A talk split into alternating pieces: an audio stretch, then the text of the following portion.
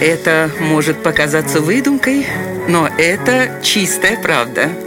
Удивительные истории на радио 1.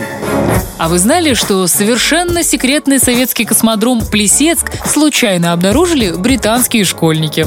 В 1966 году преподаватель физики Джеффри Перри предложил ученикам провести наблюдение за полетами космических спутников.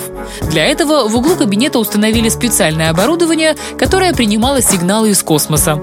Каждый день школьники отмечали движение спутников на карте. В какой-то момент они заметили, что космические объекты двигаются по совершенно разным траекториям, а значит не могли быть запущены с одного места. Проведя простейшие расчеты, они установили, что помимо космодрома Байконур, Советский Союз также запускает спутники с космодрома в Плесецком районе Архангельской области.